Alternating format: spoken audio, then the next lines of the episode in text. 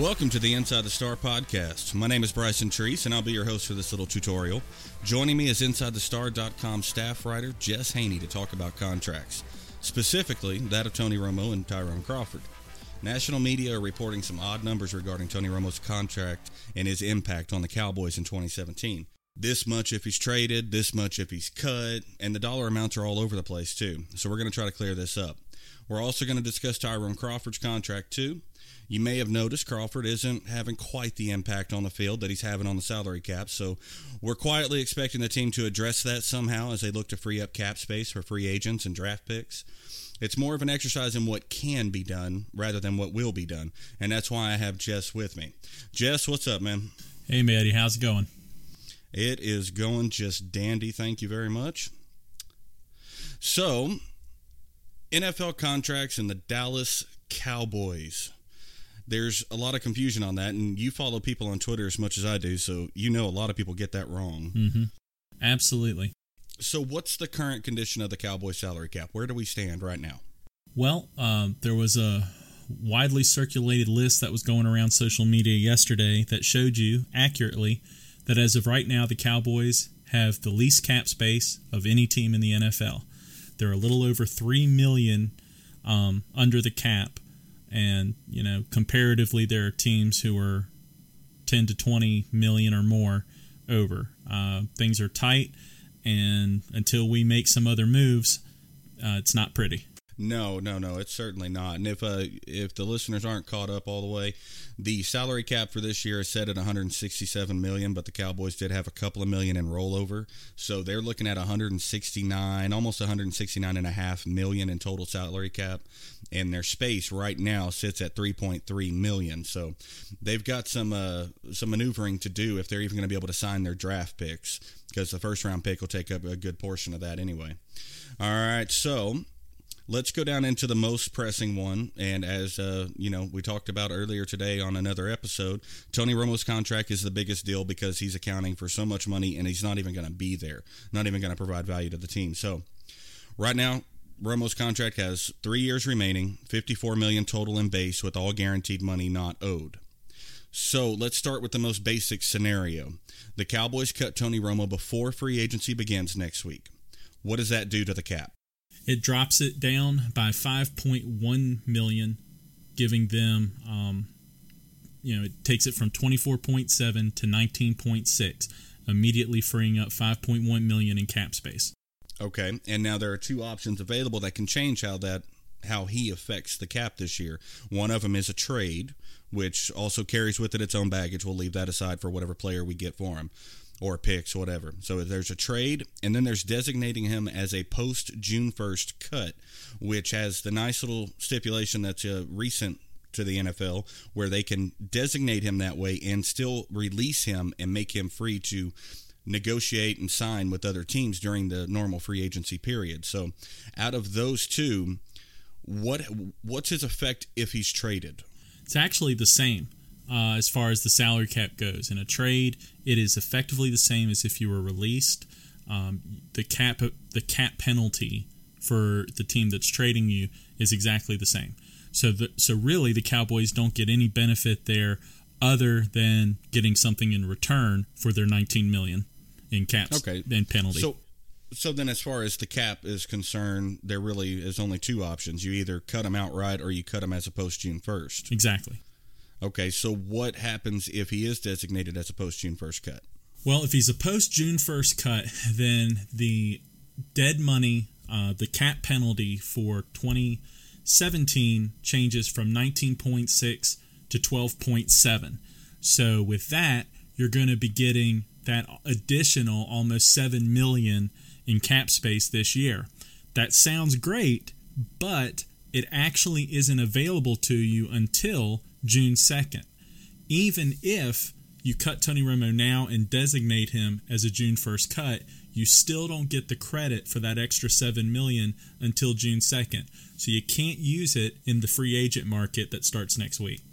Okay, and that's not, you know, totally a big deal cuz Cowboys aren't usually big in free agency anyway. They they look for bargains. So, okay, is there any other way that we can possibly bring that number down this year? The only way would be to negotiate something with Tony. Uh, and that would probably really only be in the case of if he was to retire, um, to negotiate some sort of change in his um, in his finances. But right now, with this talk that you know he and Jerry Jones have tension, and he and Jason Garrett haven't talked in a month, I don't know how much negotiating he really is going to want to do. If he is a June first cut, that brings his salary cap number down this year. But what does it do next year? Uh, bumps it right back up. That seven million. All we're doing with that um, that seven million is deferring it. Uh, a lot of people like say kicking the can. That's basically what we're doing. So if the Cowboys can find a way to eat that money now, it benefits them so much because if you defer that money to next year, that's seven more million that you can't use in next year's free agent market. You already can't use it in this year's. It, you, now you still won't have it next year. If you can find a way to go ahead and eat it now, you're going to get that cap space for next year's market. But the difference being if it's if that goes to next year instead of the number being 19 million this year, it would come down to come down to 12.7. Okay, so we could do 19 million this year or 12.7 this year and 7 million next year. Right. So there there are options they can kind of play around with. And that that's just with his contract. I mean, we've got to keep in mind there are, you know, dozens of players on this team that are able to be maneuvered. Let's say it that way. They're able to be maneuvered so that they can move it around. And it's kind of what they did with a couple of contracts recently. And another way that they can possibly do that would be with Tyrone Crawford's contract. As I mentioned before, his performance hasn't been stellar. It hasn't been quite what everybody had hoped. So there is something they could possibly do with that. Right now, he's got four years remaining on his deal, 2017 through 2020, and that gets him 28 and a quarter million in base salary. His last guaranteed money was already paid in 2016, so there's no more of that owed. How do we manage that if because I mean, uh, unlike Romo, he's not going to be cut or traded. They're going to hang on to Crawford. So, what are the options to be able to reduce his cap number to a more reasonable level and still gain some cap space? Well, what would be nice is if we had the option to give him the Doug Free or Brandon Carr offer of you need to take a pay cut or else you're getting cut. But do you unfo- think it warrants that right now? Um, our cap situation does. I think that right now Tyrone Crawford is in a really tricky spot because um, last year he got pushed out to the outside, not by his own fault, but because that's where we needed a player to play that left end spot, and he was and he went out there and played it. But while he was gone, Maliek Collins pretty much took over the three technique defensive tackle position that belonged to Tyrone Crawford. So now you're almost looking at a guy who's like, who's like a man without a position, and he's he's definitely got talent. He's definitely useful, but it would. I mean, if they had the ability to force him, they had some leverage in the situation. I think they would use it, but now they really don't because they can't. They, they can't cut him. The the cap just doesn't allow for it. Well, then that takes away their option to pull a Brandon Carr on him and try to say, well, you've got to, you know, take a pay cut. Exactly. That I mean, I think that right now they wish they could do that, but because you know they've already paid him more than he's ever earned. His contract was based on projection rather than proven performance. So it wouldn't be hard to come to him and say, "Look, you've never earned this money to begin with, and you've kind of let us down in a way." But they just don't have any leverage. So they're pretty much stuck with a guy like Crawford then. Pretty much. Um, they do have the June 1st option with Crawford, which, in a way, it, it's almost the same. It's like it almost ties back to what we were talking about with Tony Romo. You're you're gonna if you do that, it's again about seven million dollars that you can free up this year, but it's not available till you to June second, and then um, it defers to next year and makes him even harder to cut then if you wanted to. Well, yeah, and if anybody's not familiar with it, with Crawford's contract, he's due seven and a quarter million this year. Then it's six, seven, and eight million for each of the next three years. And as far as his prorated goes, and that's the part that we're talking about. If we talk about a cap hit, the prorated portion, that's what is usually considered a signing bonus or things like that. When you restructure, you're manipulating that number to bring the base salary down. He's got 3.1 million owed this year, next year, and 2019, with 1.1 million owed in the last year. So it, the numbers aren't as substantial as Romo's were with you know 10.7, 5.7, and 3.2 but there's an extra year, so it still kind of adds up. So you can kick the can, but not not too far. You can only do it so much. Right. And let me correct something I just said. I said something about it would make it harder for him to cut. If he was a post June first cut, he would all, he would already be cut. That I was thinking of a restructure and um, got my wires crossed there. But yeah, if we if we were to use the June first provision, that would p- push that money to next year where we couldn't use it um, in free agency, and it, we're just we would just keep perpetuating the same problem. Whereas this is the year that if we can to just eat as much of these bad contracts as we can and the penalties, and then hit really attack free agency next year while Dak and uh, Ezekiel are still cheap, and we've got all this dead money out of the way with Tony. Well, and since you mention it, restructuring contracts, that's something that I don't see a lot of people understanding very well. They never seem to understand that when we say that a player is restructuring a contract, they're not taking any less money, not one penny less than what their original contract said. Right. All that's happening is a little bit of creative accounting to where we are taking the money that would have been due to them this year under base salary or something, and we're re allowing for it to come out of our cap next year or the year after. Yeah. What, but you you can explain that better than I can. When you're restructuring, what you are doing is is lowering the amount of the base salary in that year. So let's say, like for example, with um, Travis Frederick or Tyron Smith, they took a base sal- they took their base salary amount and dropped it by several million dollars, converting that into a guaranteed bonus money. Dallas doesn't mind that with guys like T- Frederick and Smith, who they know are going to be here for another decade, they hope. So they don't mind converting that money over and over. It does cost the Cowboys leverage if they were to ever down the road have a reason to want to cut one of them. We don't foresee that with them. We don't foresee it with Zack Martin, who, once we sign him to a big deal, he's going to be getting the same thing year after year with the restructuring. But with guys like I wrote an article on Inside the Star about Dez Bryant and why I would not do it with him because he is a player that you do want to maintain some flexibility with based on some of the challenges and red flags that he has right now.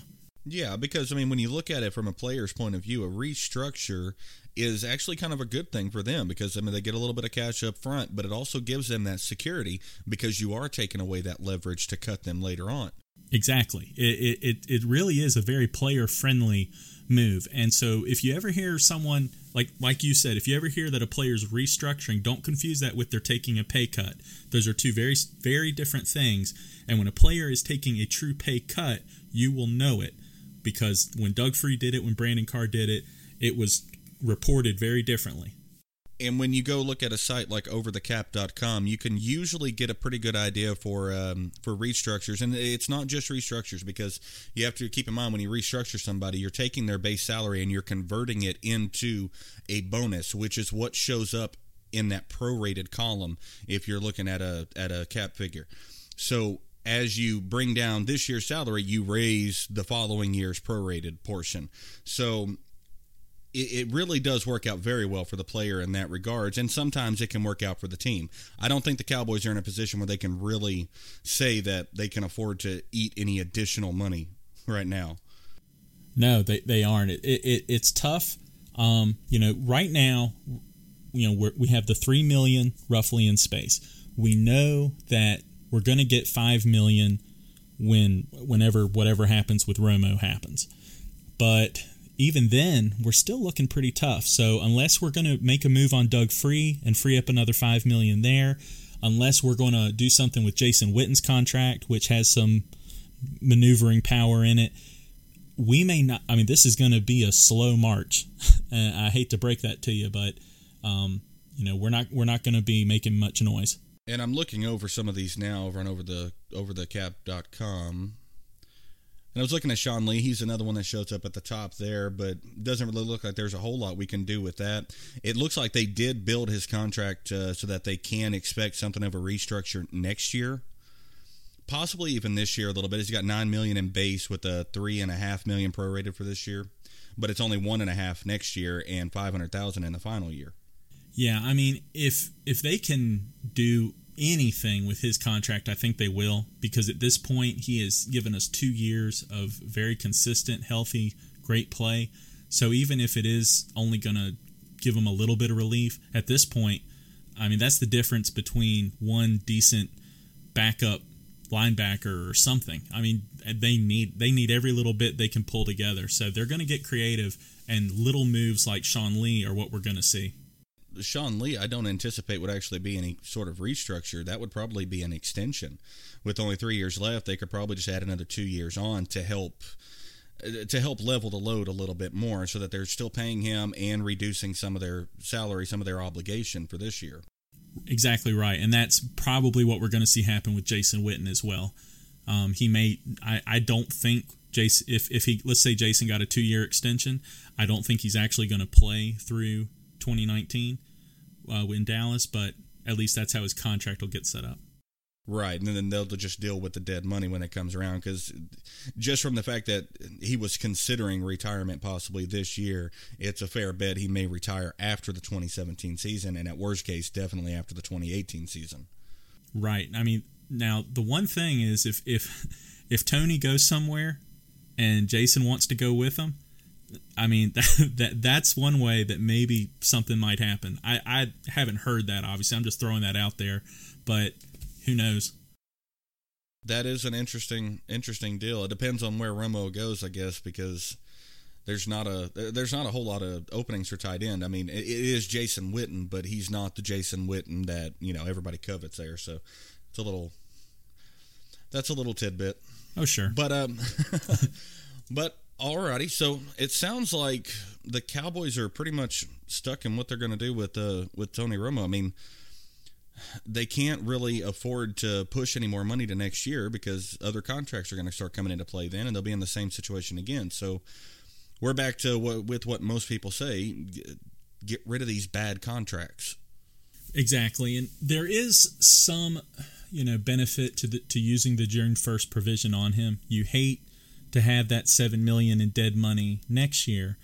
But another way to look at that is that gives you 7 million in space that you can use this year to sign your rookies, to um, redo Zack Martin's contract, to potentially redo contracts for Demarcus Lawrence or La'el Collins if um, you know they they really start to have good years. Um, and, and remember, you, you also roll over cap space. So if you have some of that that 7 million left over, it might roll over into next year and offset some of that dead money. So, I mean, it's just it can get really convoluted. Uh, the bullet points right now are that Dallas does not have a lot of space, and no matter what they do between now and um, start a free agency, they're not going to have a ton to work with. And that leaves them in quite a bit of a pickle, considering that draft picks are the least of their worries with all the free agents they have coming off their team this year. Yeah, the, the, right now the the thing that really scares me is what's going on at cornerback. Um, Brandon Carr and Morris Claiborne aren't either of them like elite players by any means, um, but to lose both of them and to not have the money to sign one like really good starter in their place to pair to combine with Scandrick and with Anthony Brown, that scares me. And so I I am hoping that Brandon Carr really likes being a cowboy and is willing to take a, a minimal deal to stay because that may be the only way to, to affordably fill that um, third essentially third starting position at quarterback at cornerback. Yeah, and with with the cornerback stuff, the Morris Claiborne's almost out of our reach already, just because of what the market is out there. He's projected to be in the top five or top three of the available uh, cornerbacks, and that's just going to it's going to make the situation that the Joneses have talked about for years that it's not a true value that they're going to find in the free agent market. That's why they don't pay a lot in the market because there's too many factors that go into it to inflate a player's value, and some of it comes down to the competition in the free agent market at their position. And right now, Claiborne, he's just going to be pushed up too high, even with his injury history and the fact that the first few years he really didn't do a whole lot. I mean, he only started to come on a little bit last year, but then he got injured and missed the second half of the season. So yeah, Mo, Mo's whole situation in Dallas has been almost tragic because he got brought in into a three-four scheme that suited you know the type of player that he is. Then we switched over to the cover two, which did not suit him playing all that zone defense. And then with the injury things on top of that, it really you know killed um, his reputation in the league. Now he he had that brief period where he started to look again like a guy who was once a uh, first round pick, but then he got injured for another nine games. So I mean he goes into this free agency market with so many red flags. But like you said, the market is so thin. He's even though he was on a one year prove it deal and didn't really prove much, he's probably going to get paid like he did anyway. And so yeah, Dallas just can't afford to be the ones to take that chance. Totally agreed on that. They're just not going to be able to do it. And, you know, with Brandon Carr, who knows what he's willing to do. The fact that he has taken a pay cut to stay, that says a lot about him. I mean, it says a lot about his character, but it says that he's looking at the team as a team and not just seeing what he can get for himself. So I think that's encouraging, at least. But um, I think we've covered pretty much everything. So uh, once again, I want to thank you all for listening to us today. And it's my sincere hope that you learned something from this episode of the Inside the Star podcast because it's easy to get wrapped up in what the national media reports. They don't always have it right you got to do your homework. And for that, I thank Jason at overthecap.com for providing such a valuable resource. If you haven't checked it out yet, overthecap.com. And this is no kind of paid promotion or anything like that. This is just a legitimate resource that me and the writers at InsideTheStar.com use anytime we want to look at uh, at salary cap things and see what players' contracts are and work up scenarios and figure out where we are. So that's it for today. So until next time, have a good one and go Cowboys.